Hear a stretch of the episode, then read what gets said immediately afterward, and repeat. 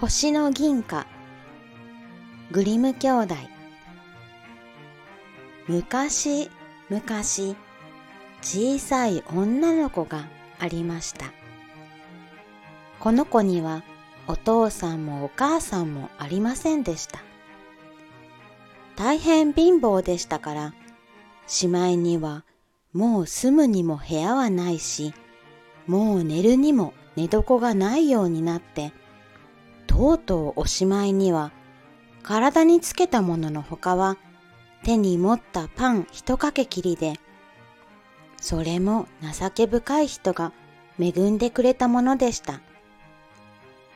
でもこの子は心の素直な信心の熱い子でありました。それでもこんなにして世の中からまるで見捨てられてしまっているのでこの子は優しい神様のお力にだけすがって一りぼっち野原の上を歩いていきました。するとそこへ貧乏らしい男が出てきてねえ何か食べるものを送れん？お腹が空いてたまらないよ。と言いました。女の子は持っていたパン一かけ残らず、その男にやってしまいました。そして、どうぞ神様のお恵みのありますように、と祈ってやって、また歩き出しました。すると今度は子供が一人泣きながらやってきて、あたい、頭が寒くて凍りそうなの。何かかぶるものをちょうだい。と言いました。そこで女の子はかぶっていた頭巾を脱いで子供にやりました。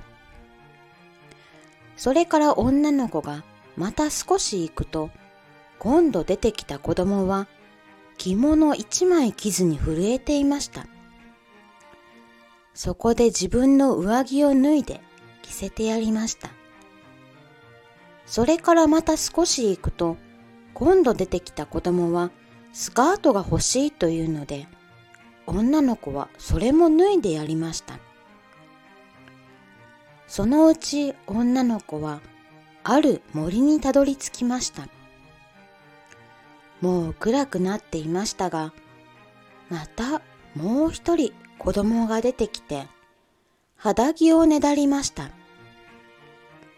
あくまで心の素直な女の子は、もう真っ暗になっているから誰にも見られやしないでしょう。いいわ。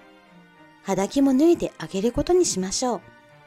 と思って、とうとう肌着まで脱いでやってしまいました。さて、それまでしてやって、それこそないと言ってきれいさっぱりなくなってしまった時、たちまち高い空の上からお星様がバラバラ落ちてきました。しかもそれが全くのチカチカと白銀色をしたターレル銀貨でありました。その上、つい今しがた肌着を脱いでやってしまったばかりなのに、女の子はいつの間にか新しい肌着を着ていて、しかもそれはこの上なくしなやかな朝の肌着でありました。女の子は銀貨を拾い集めて、それで一生豊かに暮らしました。